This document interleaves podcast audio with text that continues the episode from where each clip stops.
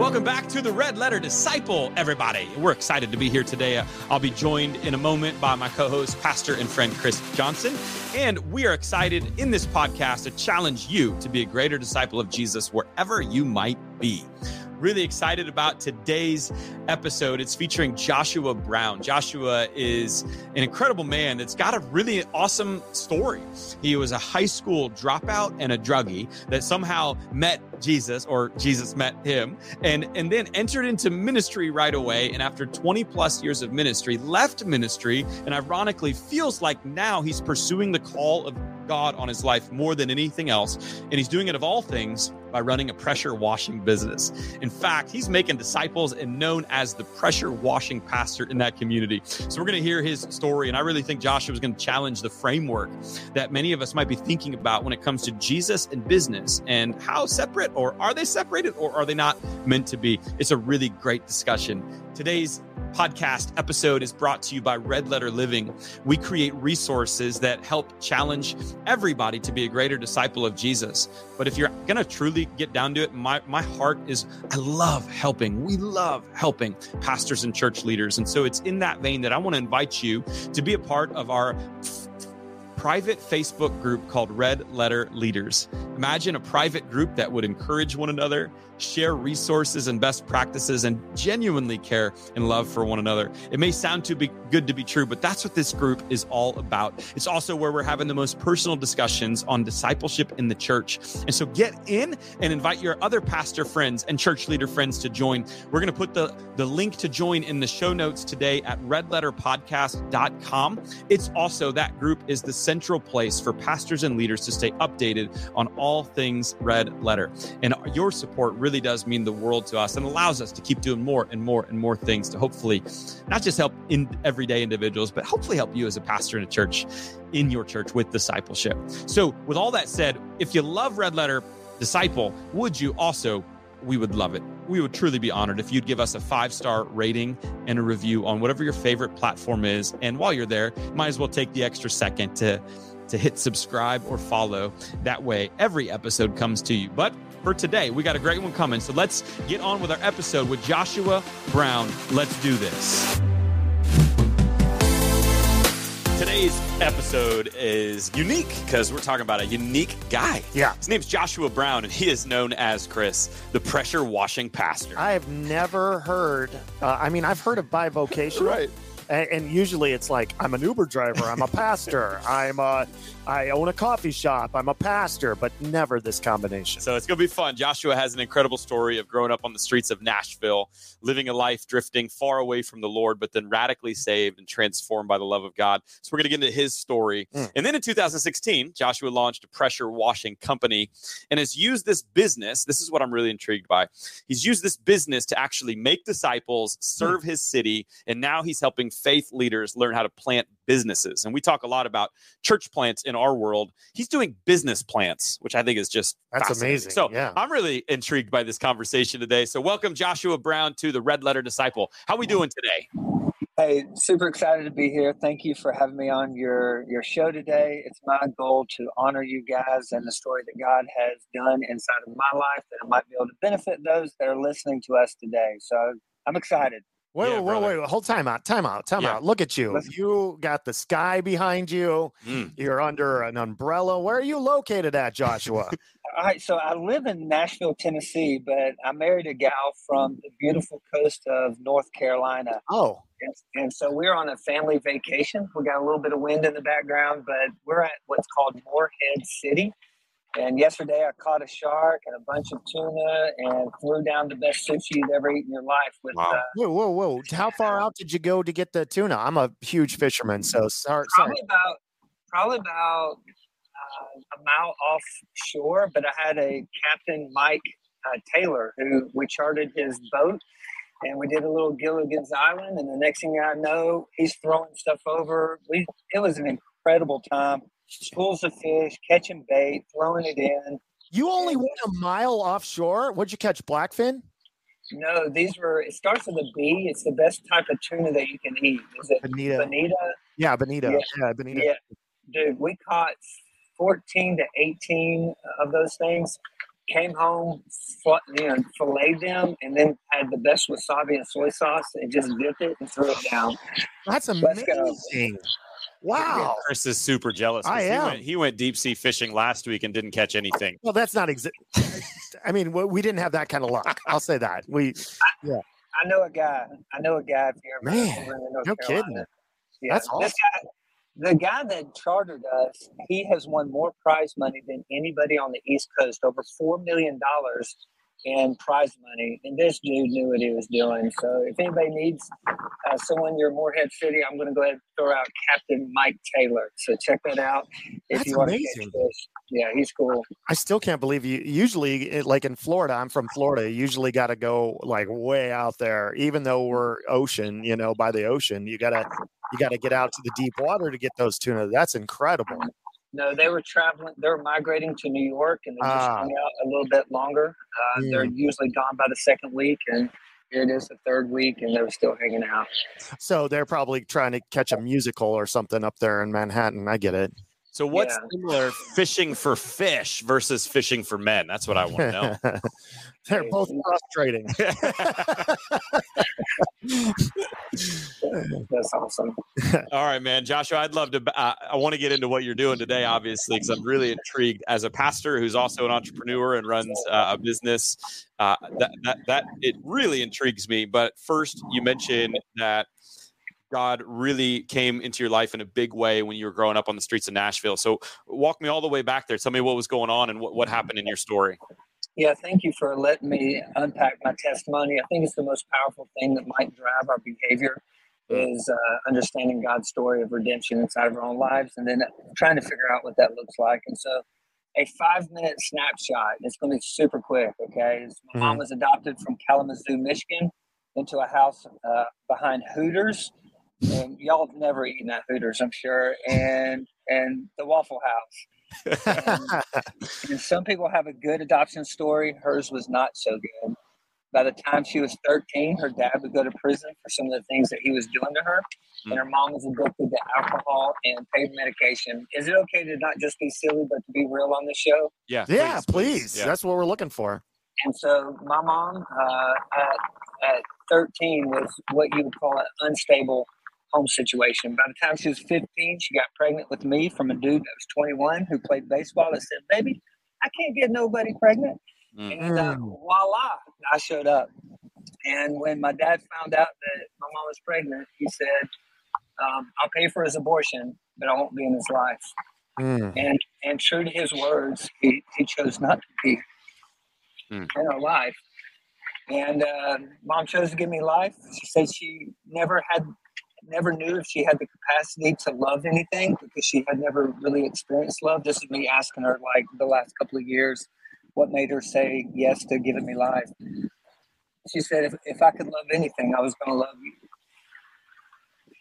So from there, we ended up uh, growing up homeless on the streets of Nashville and moving around from project, soup kitchen, church fellowship hall. Mom, you know, shacked up with some different dudes and got married a few times, Alabama, Kentucky. And uh, by the time I'm 17, I'm a drug dealer, uh, pothead, high school dropout, Winston Salem, North Carolina. Mm. That's where, and that's where I met my beautiful wife and why I'm here today. But um, while there uh, at 17, I started just living a life that wasn't very uh, God glorifying. I got in a massive car wreck, and God started speaking to me through a Tupac Shakur song. Is there a heaven for a G? Yeah. What And, was it? uh, What was it? is there a heaven for a G? And it was basically after I got in that wreck, I'd still smoke weed and I'd listen to music, but in the back of my heart, I knew I was wasting my life. And I knew enough theology, living inside churches, and then you know churches supporting and loving us in youth group, children's ministry. I knew the way I was living wasn't God glorifying, and uh, ended up showing up in the last night of a revival service. And and as I'm there, I didn't hear God say, I heard God speak to me, but he didn't say, Joshua, you're going to hell. He didn't say, you're a loser or a sinner. You know what he said? He said, Joshua, I love you. Yeah. That's the message that we're supposed to be believing and moving into. And I believed it. And that was when I was 19 years old, responded by giving the pastor my pot and giving God my heart. Went back to school, got a GED, pastoral ministry degree in Christian counseling. And so for the past 25 years now, I've been trying to answer this one question How can I live my life in light of making a difference with the life that God has given me? Mm. And for me, it's to finish this life as a godly man, husband, and father. That's my purpose and why. It's what I've written down it when I do these life planning books or vision maps. Is I just want to finish it where the people are around my casket saying, This guy was a godly man, was a godly husband, and a godly father. And for me, that's all that matters. Mm. And so that's a little bit of the passion that fuels this conversation and uh, maybe what I'm doing or who I am today. So I appreciate you letting me unpacking that with you today. Man, what a what a cool story. I, I love what you said in the beginning of that because you obviously have a very powerful one. I think everybody does, but it's our testimony that that drives us in this world and and helping people discover their testimony. So, what would you say to that? Like, how, how can people best share their testimony? What what what what kind of things do you look for in a testimony or when someone's trying to share their story that can be helpful for others? Yeah, I, th- I think sharing it helps us share our testimony. so, you know, whatever you do uh, repetitively, you end up becoming an expert in. And so it doesn't matter if it's banging your head against the wall or throwing something as far as you can. The more you do it, the better you're going to get at it. And so I have learned how to share my story by sharing my story. And so if you're on if you're listening or watching my encouragement is to start speaking it out loud put it on paper and it starts with like who you were and what you've done and how god has redeemed it or restored it and there really is a story inside of every one of our lives if we're willing to be transparent honest authentic don't hide nothing yeah. um, my personality is 1000% what you see is what you get and so I would encourage anybody that's listening or online uh, that's watching to, to start sharing it, you know, start telling or, you know, put it on paper of your, your past, your present, your future. So that's my start sharing it. And the more you tell it, the more you're going to be able to, to, to put it into every conversation. Because yeah. in my mind, it's the thing that God has given us that's more powerful than than head knowledge is an experiential knowledge. And you guys have heard there's two ways of learning uh, and I'll just unpack it real quick. You can either learn um, by reading a book that fires hot, or you can get, or you can get close to it. Mm. And I'm the type of person that I need to get close to it in order to experience it. And our our story is so powerful when we start experiencing it and talking about it and and you know being transparent, not just quiet about it, reserved. Man, we're not called to be quiet. We're called to promote the gospel. You know, He died for us so we can live for Him. Let's go. You know. Yeah, so yeah, you're a 17 year old listening to Tupac, and somehow God finds you in the middle of that. Right. You then change your life, give your life over to God, and walk me through then. Because obviously, I want to get to the pressure washing pastor, but I feel like there's mm. something in the middle there. Yeah. Uh, what What was that like then to all of a sudden go from a life selling drugs and living in you know in and out of tough environments to now in ministry. Well, and the follow up to that, like I have to imagine you were drinking, smoking. I mean, you were uh, doing all kinds of stuff. Does it just like stop immediately one day, or is it like talk about that too? Yeah, it depends on your theological background as far as whether or not it's instantaneous or if it's sure, uh, sure. progressional. And I've been trained on Reformed and yeah. Arminian, and so I'm familiar with both. But for me, um, when Jesus died, he sent the Holy Spirit down. And so this thing called the Holy Spirit is not just for us, the church, but it's for everybody. And so if he died for us while we were yet sinners, and then he sends his Holy Spirit down, what makes us think that he can't speak to someone that is far from him, that's a mm-hmm. drug dealer, high school dropout, loser of a lifestyle, selfish and everything that that I was living for. And so when the Holy Spirit speaks, you know, it's our job to repent and to listen. And and so for me, uh, the way that happened was through through time. Um, I had four tens, four mids, tweets, amps, had a Honda Prelude and a Jeep Cherokee. Uh, thought it was cool, you know, and and uh, some of it was fast and some of it took time. but the Lord ultimately had to move me out of Winston into Greensboro to a new location mm. because the people that I was around all the time were too influential mm. inside of my character. Um, and and when we talk like this, if you have listeners that are, are listening, I don't think anything is transcriptive where we write down and say it's only one way to do something. Man, God works in a thousand different ways and places. And so for me, um, it was it took time to break away from weed. It took time to stop having sex until I got married. It took time yeah. uh, to to to be the person that that that hopefully honors God in the way that we live and, and talk and think. So it took time. Yeah. So what's ministry like then for you when you say, God, I'm yours? Uh, what what does that next season look like?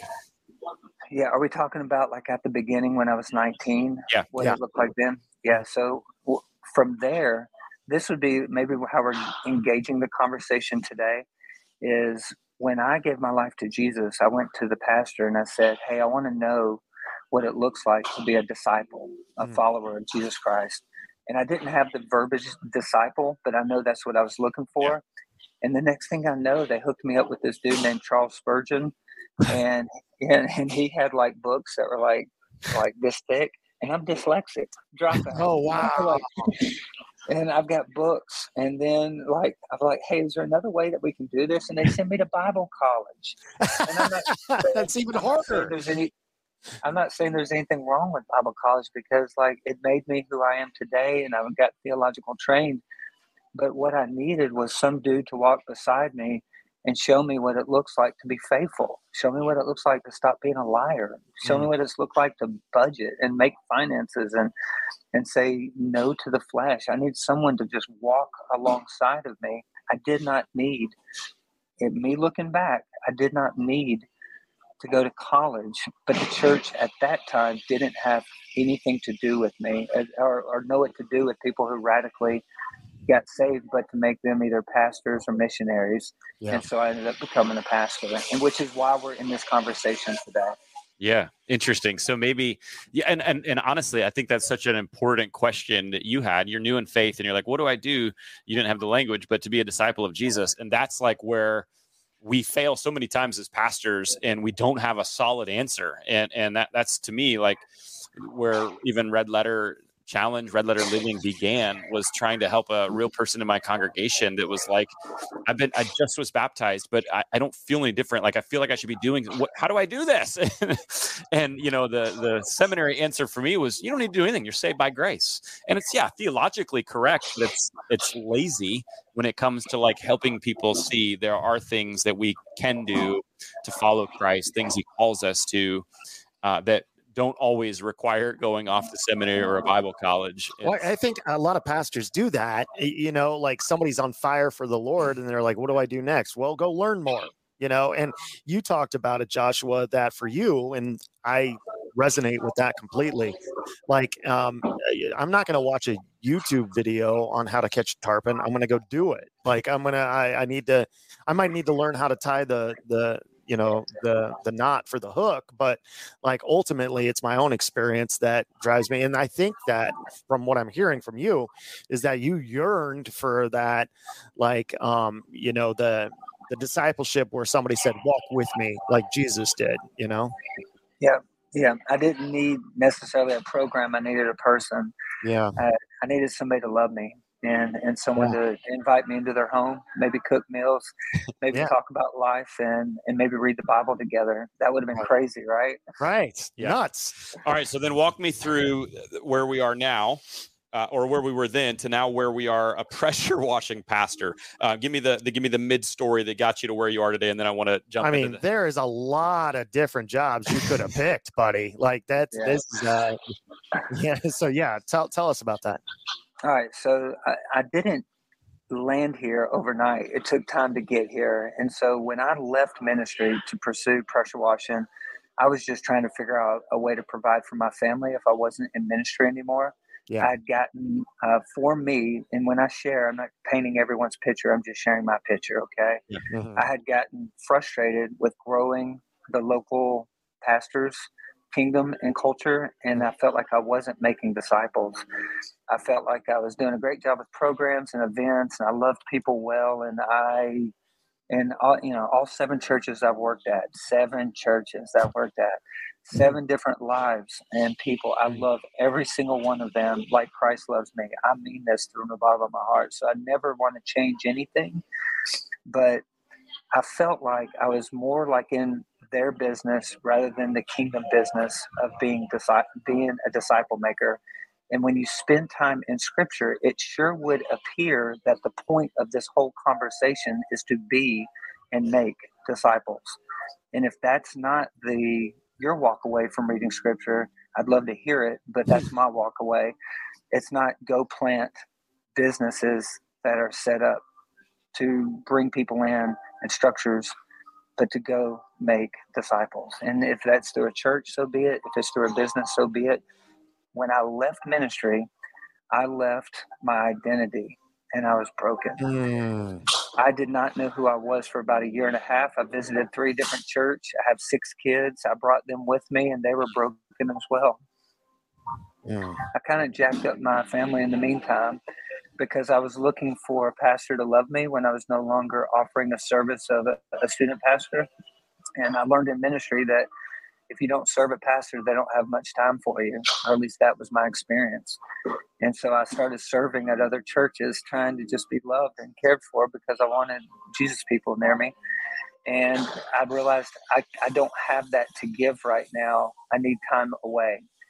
And so I ended up joining a, a massive church where never, nobody knew me. And I still go there today and absolutely love it. It's called Long Hollow in nice. Hendersonville. It's a, it's, a, it's a beautiful place and I love watching people get baptized, and they're doing an amazing job. But when I left uh, the church, I no longer had the title pastor anymore. My denomination took my ordination away because they said that if I didn't attend and their denomination, I w- would not be able to be ordained, and so they pulled that away. Um, after 22 years of doing everything that they want me to do, and I thought I was a good guy, but if you don't attend their church, you're not, you know. And it's like so they stripped that away, and so the identity of being a pastor left me. But here's the here's the thing: I never changed who I was inside the church or outside the church. I was always the same person. So when I left ministry, I didn't I didn't leave who I was. I brought yeah. who I was with me, and that was normal. The reason that matters is because I joined a secular business group they actually invited me into their group called the BBB. It stands for Bourbon, BS, and Business. It's I thought you were just better business. Yeah, oh, yeah, right, right. that's what? that's funny. You caught me off guard there. Yeah, yeah. Yeah, it needed to do a left hook here, and so th- they wanted to invest in my business um, or buy my business, but I didn't need an investor or a buyer. And I said, what I need is a salesman, and God ended up giving us a salesman. He sold a million dollars in his first year inside the business. I'd say and, he you a salesman, yeah. yeah, he's he's a phenomenal sales guy, and he's still with us, and now a shareholder inside of the company, and helping us coach and open up other locations because he is phenomenal. Mm. But when I when I left, I never changed who I was. So when I was inside this group, and for me, I don't drink bourbon, and I don't hopefully don't do too much. I, I want to tell the truth at all times. Um, but I did want to learn business, and this was the largest gathering of seven-figure business leader, uh, home service business guys in the country underneath one roof. And they ended up saying, "Hey, you're the pressure washing pastor." so the the people on the outside of a secular, some Christian, some some non, ended up saying, You're the pressure washing pastor. I'm like, Why are you labeling me pressure washing pastor? Whatever. I'll go with it. Well, last year we did $1.8 million in pressure washing. Awesome. And I started thinking, like, God, what do you want me to do with the rest of my time? He said, Do for others what I've done for you and help other pastors or kingdom minded believers plant businesses that make disciples who serve the city. I've got the blueprint, the brand, and the coaches to do it. And I'm like, okay, what should I call it? He says, open it up underneath the pressure washing pastor. And I'm like, is that branding? Am I trying to play on pastor term? And so I started reading books. There's a book called um, While Shepherds Watch Their Flock, and it's 40 day devotional of what shepherds do in Bethlehem. And so it helped me understand that, wait a minute. And this was, you know, some conversation we can get into. But you know what a shepherd does? It provides, it protects, mm. it it it kind of guides and leads. It tells them, hey, don't eat that trash. Eat this good food that over here that's good for you and nourishes you. Um, when it's in the wilderness, it tries to make sure they don't get lost and forget what they're called to do. And it's like everything that a shepherd does mm. is what we're we're called to do inside of life, like mm-hmm. everything. Mm-hmm. Yeah. Whether it's our home, whether it is our business, whether it is inside the church, we're all shepherds and we've all been given the ministry of reconciliation. If we just spend some time in Scripture for all those that have been um, reconciled by the blood of Christ and brought into um, a relationship with God, He's given us this ministry. Mm-hmm. Everyone that has been reconciled by the blood of Christ has been given this ministry of reconciling of, of reconciling a world that is lost unto God. And is that limited to the walls of the church business? I don't think so. I think, if anything, it opens up to say, listen, let's go into the marketplace and reconcile all things unto the glory of God, is how I think. That's cool. I love it, dude. So, so the mission of your organization. So, so you started a company, Brown's Pressure Washing, and the mission of your organization uh, is amazing to build out the largest disciple-making home service network on the globe. that doesn't sound like a normal pressure washing mission, right? So, uh, usually how, it's like to clean up, yeah, clean your Des Moines, Iowa, or something. You know? so, how, yeah. how can businesses help make disciples? Because aren't business and ministry like supposed to be separate from one another? Yeah, who told you that? I don't know. I feel like somebody out there, like, oh, the church isn't a business, business isn't a church. There's two, two separate entities. How we do oh, things is different, right? Oh, so, that's garbage. Yeah, walk me through that. hey, you know, when I was at Exponential, I went around just to meet the different vendors. It was my first time, which my booth was voted most interesting booth at Exponential, by the way. People were literally just looking at it thinking, this is not children's curriculum. It's not it's right. not audio equipment. Like, what's going on here? I don't right. understand. Uh, actually, I've got a question about that. Did you get interest when you were there? Because yeah. you had, like, by far the most unique booth. Like, nobody's going there saying, I wonder if I can find information on a pressure washing. Like, yeah. so, like, did you get some genuine interest? We launched Houston, Texas as a result of Exponential. And so, um, if it wasn't for Exponential, we would not have a gentleman by the name of Aaron Little, who will be launching Brown's Pressure Wash in Houston, Texas. That's and, awesome. Yeah. So, so, and then what I believe is that one day, I really do believe this. I think Exponential will have a series on ministry in the marketplace. Mm. And the sooner they get around to it, I think the better we'll all be for it when Jesus gave his disciples an example of how to go out through the rest of their lives, he didn't say, "Hey, let me put on some really nice clothes and and teach you from a podium on what you're to do." Sure. It actually says they took a basin, he took out his outer garment, he gathered on his hands and knees, and he started washing his disciples' feet. And then he gets up from the table and says, "Do you understand what I've done for you today? If mm. your Lord and Savior has washed your feet, you go and wash other people's feet." And we have too many pastors wanting their feet to be washed and not washing the people's feet around them. And it's the same thing in business. If we had some business leaders that stepped up and started loving and serving their community and their team, it would change the way that the home service business would be rendered. And I'm going to prove it by by first proving it through the pressure washing pastor network and then it's going to be the as you go network because mm. jesus didn't say as you go make uh, churches he said as you go make disciples teaching mm. them to observe all the things and lo i'll be with you even to the ends of the age that's what we're supposed to be about and so i want to invite your audience and anyone that might be listening to consider opening up a home service based business that is run ran like if Jesus was leading uh, your team, what would that thing look like? You know, so, so I got a practical question for you though. So, right, okay. like a lot of pastors are not wealthy. You can talk about that. And I was you, a student pastor. Right. So you were the most unwealthy. I was, that's what I'm saying. You just basically got paid in McDonald's gift cards at that point. Uh, so the question though, it with knowing that that like you're probably looking at student pastor. Like a senior pastor is probably not going to be a power washer at this point, but who knows? Who knows? Okay, okay. But I'm saying like there's got to be expense to getting started to this, right? So you must have made it so it's not prohibitive. Uh like can you talk a little bit about that? You need you need three things to start a business: time, money, and framework. Right. And if you if you have a little bit of time, a little bit of money, a little bit of framework, you can go a long way. If you have a lot of one and not the others, the others can be coached and trained with the proper coaching and training.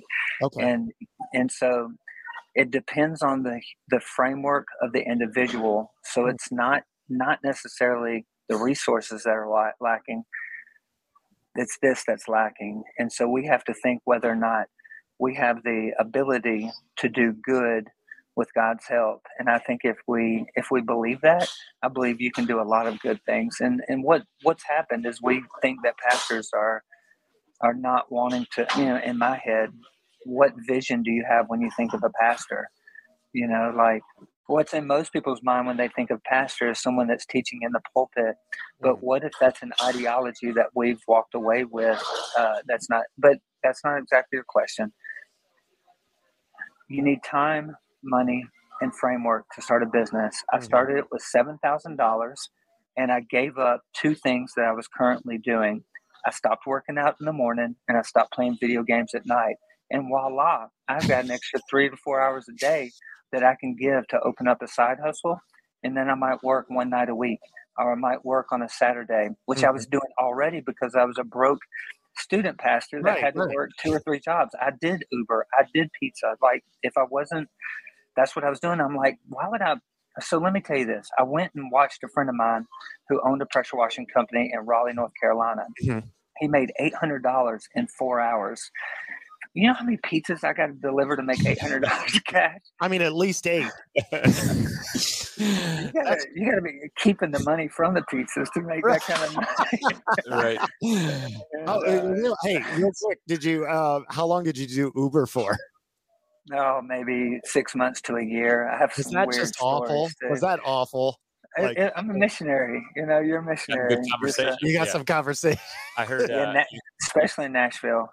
Oh yeah. talking about giving up video. I heard Jon Acuff the other the other week talking. You know, the average person's you know watching TV or on their devices for like four or five hours a day. So if you just do three hours, like you're gonna crush this world. It's like the bar is Yeah. Not isn't that, hard. big to like do well in this world. But uh, you mentioned Yeah. earlier something that was intriguing to me. You said if if we ran our businesses like Jesus would run our businesses, like it's amazing what the world. So I, I'd love to know like what if yeah if Jesus were leading a business, what what are some of the characteristics? Because I'm sure you're trying to implement that in what you're doing. He'd probably treat people like they were team members and not employees. And so Mm. that might need to be a starting point. And you know, even if you work for a church, sometimes you feel like an employee and not a a, a team member. And so I would think if if you were on Jesus' staff, he would treat you, he would serve you, man. He he would show you how to treat the people around you. He modeled it for everyone to follow his example, right? Yeah. And so when you see someone that's frustrated, how do they respond in their frustration? I think if you're a Jesus dude, you uh, if Jesus is in your ministry, he ends up showing you that man, life is more than whether or not you got taken advantage of, and you, mm-hmm. you just go through the different principles of the things that take place in business. You get lied to, you get things stolen from you. You have people that say they're going to do one thing and do another. You got people in the community that will uh, threaten to sue you or that will call you up because they'll say, "Hey, you discolored, you got bleach or blah blah blah underneath there," and it's like, how do you treat those people is an exact example of what you really serve and what you're really about. And when you're crucified, it's like you turn the other cheek, you bless those, like you you act like a Jesus business owner. And I've chatted with with others in the past about this, and they said when I started business, they told me three things I should keep out of my business. They said keep, uh, you know, sex, money. I mean, politics and religion. and it's like, who taught you that? Where are you? Where are you learning this? Like, it wasn't Jesus, you know, because like if you follow him around, you see everything. You see mm-hmm. how he deals and handles and carries it. And so, I'd say this: if Jesus runs your business, you're transparent. You're treating people like they're better than you, not like they're below you. And so, if you were to look at my organizational chart, that I'm not up here and everyone else travels down. I'm the old root in the ground that's trying to give life and support to the fruit that's fallen, dropping in other cities so it can end up dying and giving fruit inside of other cities. Because the idea is to reproduce what God has given you. And so I'm at the bottom trying to suck on the, the tree of life and trying to give birth to everything else. You know, so, So, how many cities are you currently in, Joshua? so we just started, and this is a sad story, not a great story. And so we've got, I started with five, and we're at three right now. Mhm. The, the first two that I started, I did it with friends. I told them, hey, Mm. once we get the agreement done, they're both pastors, um, then you can sign the license and pay the back uh, royalties. And after they, after I got done with it, they wouldn't sign, and they're still pressure washing. And so I thought that Mm. if you treated people good, they would always treat you good, but they don't. Hmm. And and so we've got three others outside of Nashville, which is Houston, Birmingham, and Chattanooga. And you know, we started basically this year, so I'm excited about it. That's awesome. Um, yeah, so I mean, it's not awesome that they turn their back on you after you helped Right. them, but yeah. Well, and and obviously what you're doing is working. Like I, I looked up your, you know, your your local Browns pressure washing there in Tennessee, and uh, it's amazing. You guys have 781 Google five star reviews, and and I, when you look at the rating, like it's not 4.7 or 4.8 or 4.9, it is 5.0. So I, like, I've yeah. never seen a business what, like yeah, that Yeah, what's ever. your secret? I Do mean, you- is it just be you- like Jesus and they give you five stars? or do you just go back and bribe them for a five star? no, I'm kidding. I'm kidding. Yeah, if you want me to share my secrets, it was when I set up the business, I literally sat in a dark room thinking one question what must I do to grow the business? And I came down with one goal earn a five star review. And so everything in our system has been around this one idea. How do you create such an experience for your customer that they are raving fans of who you are and what you do? And so our guys serve our, our, our clients. And so um, when you treat people well, create a good system, it's amazing what what can take place. And that is just one Google location. We have four other Google locations. Yeah. And over 800 five star reviews inside of Facebook. And so we're well over 2,000 five star reviews in six years. Crazy. I I think that's amazing. And one of the things that I love about your company, obviously, you try to embody Jesus, give them that that experience, so they become raising fans, uh, raving fans. But one of the things you do is you donate ten percent of your profits, and and you do that then to pressure wash for widows in in your community. Um, walk me through why why you do that and some of the cool things you've seen from that. Yeah, so June of last year, Josiah LeBeau, who was 17 when he started inside the company, he's now 22, is a business partner. And I married him to his wife, Kendall, Hmm. about a year and a half ago, which is such a beautiful story about being a pastor in the marketplace. Come Yeah. on. Hmm. Come on. Uh, yeah, it's good stuff. And so um, he called me on a Saturday, and on the Saturday, I'm I, I run a lot, and I'm on a long run. And he says, "I have a baby chicken. Don't step on it." I said, "I said okay." And for him, that means I've got an idea. Don't squash it. And and so he's telling me that he, he says, "Hey, I showed up at this lady's house, and I asked her if I could clean the the wooden ramp leading up to her stairway to her Yeah. to her front doors." And she said, "No, we don't use those anymore. My husband passed away about a year ago." Hmm. And then he goes on to start cleaning it. And as he's cleaning it, he hears in the back of his voice, in, in the back of his head, he says, Give it away to her for free. And then he says, Well, will Josh care if I give her a free housewife? And he's like, No, probably not. and so he goes to the door, knocks on her door, and says, Mrs. Jones. She comes out with dollar bills and change and goes out like this, like something you'd read in a Bible story Hmm. and, and says, Here you go. And he said, No, Mrs. Jones, um, this one's on us. She cried, he cried, Hmm. they embraced. And he said, Josh, what if we washed it? This is a this is a 21 year old speaking. What if we washed every widow's house in Nashville for free? And I immediately stepped on his chicken. I said, We will go. There's some chicken squashing going on there. I smashed it. And I said, What? I said, We will go out of business trying to wash every. You know how many widows there are in Nashville? Uh-huh. I said, like we've got chemicals, we've got payroll, we've got houses, insurance, like there's all the equipment. Like yeah, it's expensive to operate. And and I said, but you know what? I'll chew on it. And so I let him go. And as I'm running, a quote that Andy Stanley said came into my head, and it says, "Do for one what you wish you could do for everybody." Just because you can't clean every widow's house doesn't mean you can't clean one widow's house. And so I ended up calling him up and I said, "Hey, let's do one one one a week. Uh, we'll we'll start cleaning." And so we started sharing that on Facebook. We did a um, Green Bay Packers commercial on a Monday night football game where I said, "Hey, Nashville, Josh here. We need your help. We're trying to wash every widow's house in Nashville." We got a ton of response. People came in, didn't make, didn't get a lot of uh, donations or financial support, but wow. we had so many people um, reaching out to us and asking us if we would um, consider washing, uh, you know, Miss Jones, Miss Smith, or whatever. And so, over the past uh, ten months now, we've washed. Uh, I'm going to make up a number: 150 widows' homes uh, as our team. And when we wash widows' homes, this one lady, I'm thinking of two or three different stories. One lady said, you know, watched our truck pull up, the guys get out.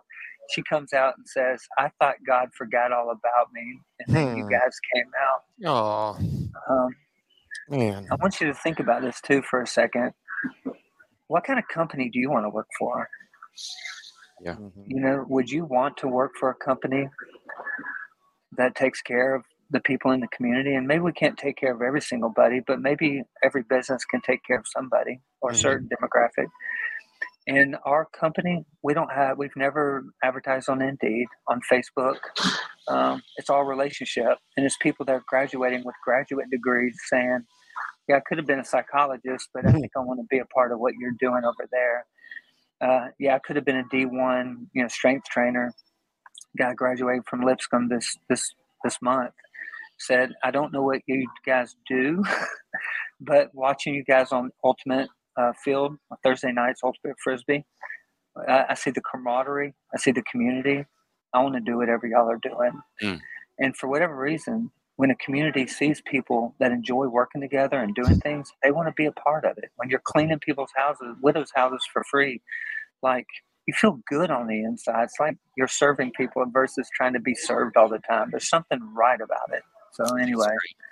Yeah, I'm a huge supporter in what you're doing and, and love that you're bringing bringing Christ into the, the business field and into p- people's lives. I'm curious, like, I'm sure some people get it and love it, you know, like us, but I'm sure you also catch some flack for what you're doing. I'm curious, does more flack come from the Christian space and and like what are you doing mixing church and business or does it come from the business space of hey you can't mi- mix jesus and business uh, talk to me about that. Where, do, where does the flack come from? Or maybe it comes from every side.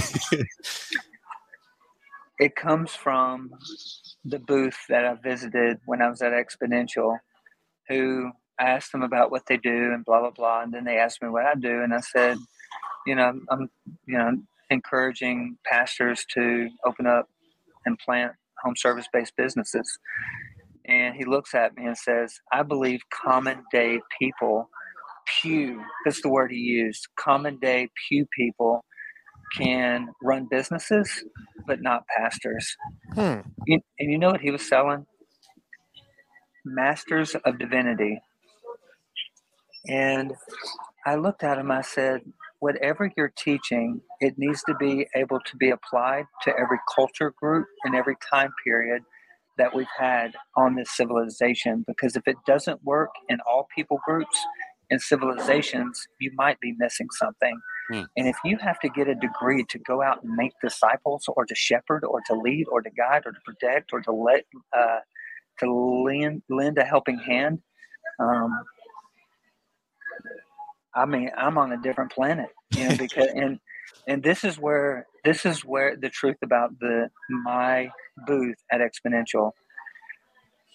Those who lived in other mission fields, they came right up to me and said, "This is normal." Mm. Yeah, this is normal. The westernized ideology that the paid professional vocational pastor is a guy who teach and exposit scripture might be more westernized than we realize. Sure. Because if you go to the Old Testament and New Testament, it sure would seem that most people had side hustles Right. that gave them the ability. Tent maker, carpenter. Maybe you've heard of it.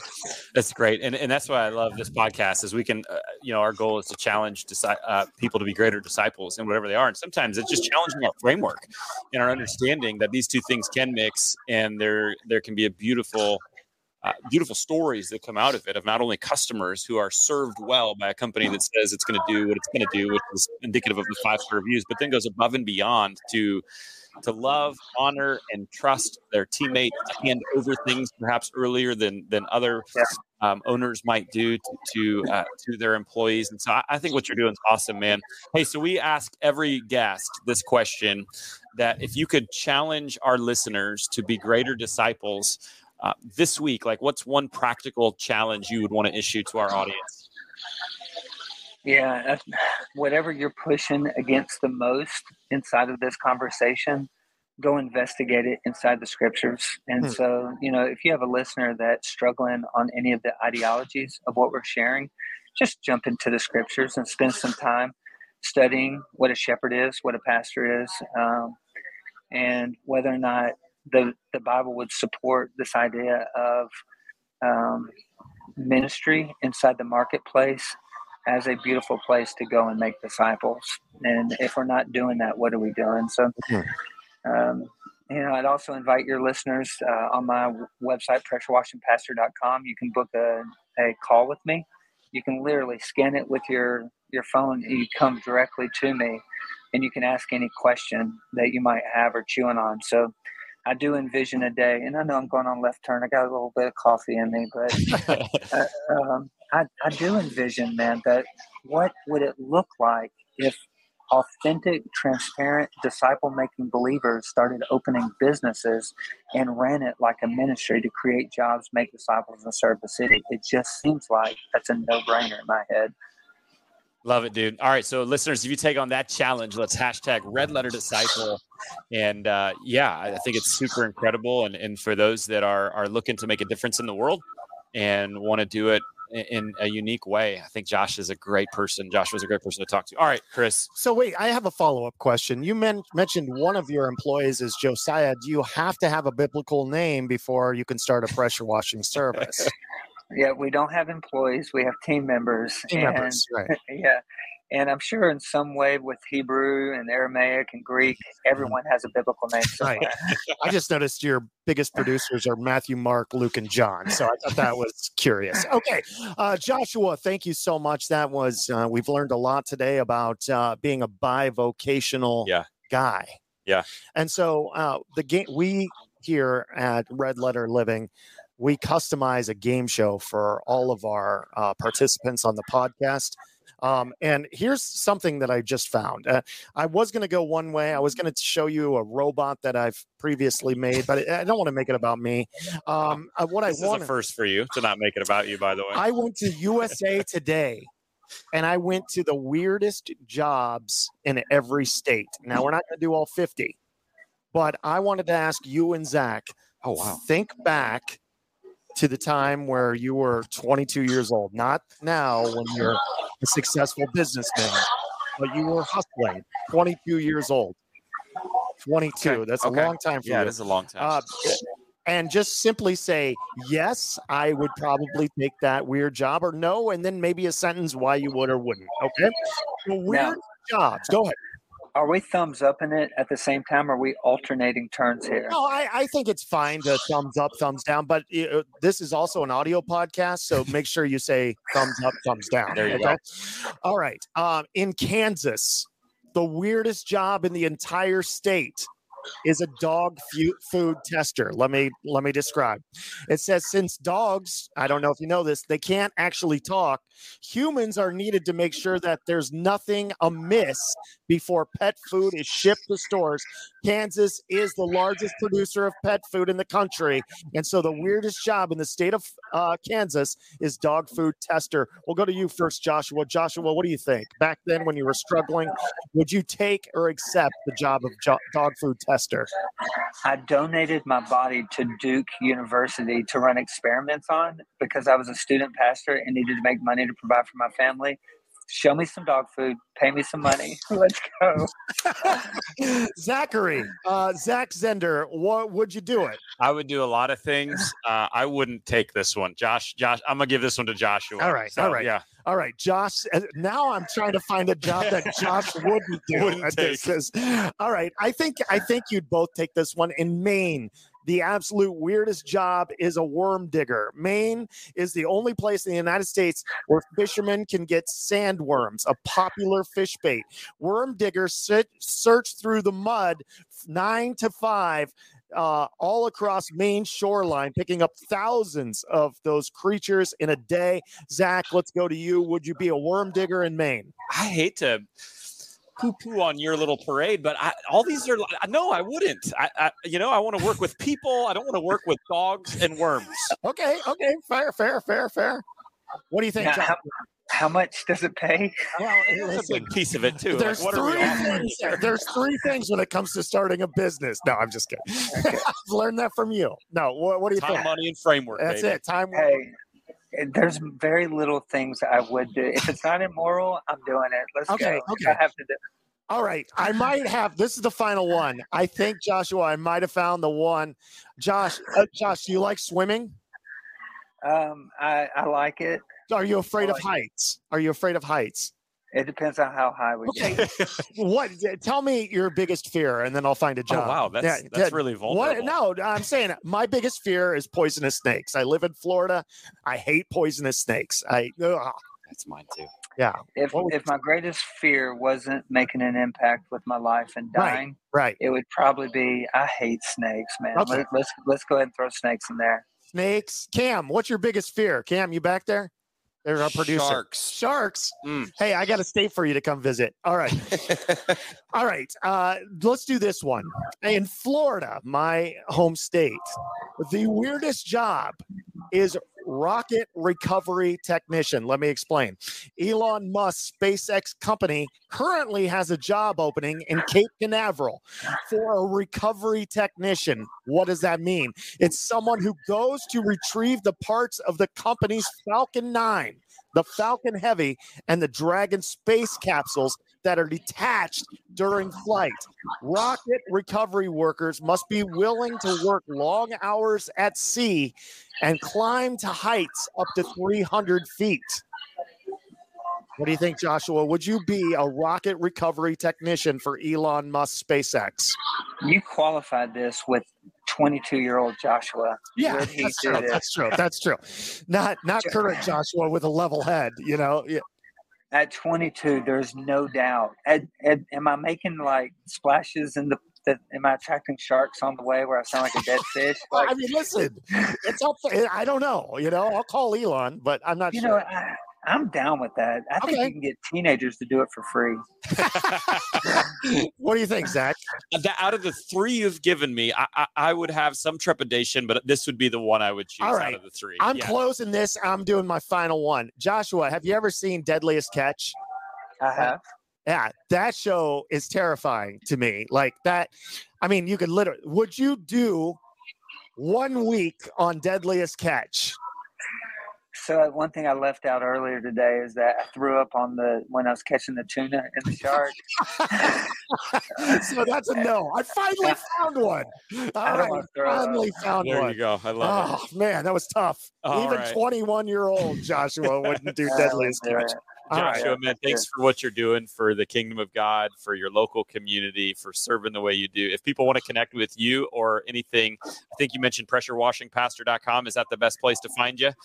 Yeah, if they're in Nashville or any of the cities that we've opened up a Browns, would love for them to support their local pressure washing pastor. But if you're anywhere in a growing city, I'd love to have a conversation about launching a Browns in your city. And so pressurewashingpastor.com is a place that you can have that conversation. And if anybody's uh, around you right now while you're on vacation in North Carolina, you want to give your address? They can. No, I'm just kidding. I'm kidding. All right, Joshua, thank you so much. That was a yeah. really intriguing interview. Do appreciate you and taking some time on your uh, family vacay. Hope you get back to catching some big fish and spending yeah. some good time with family. God exactly. bless you, bud. God bless. Hey, honored. Thank you, guys.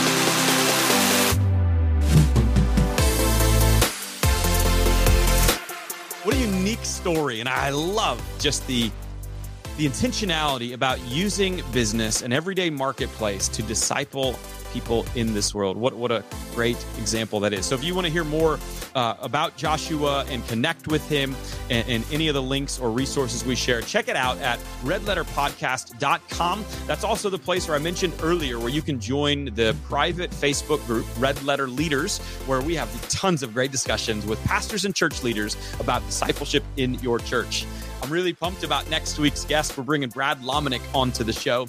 Brad is an incredible leadership expert and has a, a, a, a wide and a, large pool of not just work in this field, but but people that he knows. he's he's a real great he's a real great connector. And actually, that's one of the things I talked to Brad about is what's the difference between connecting and networking.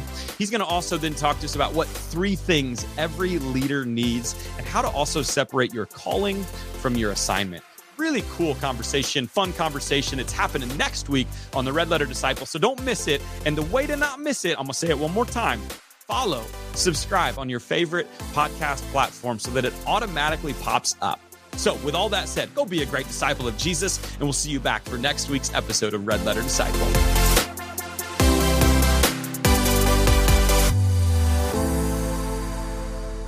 A Hurrdat Media Production.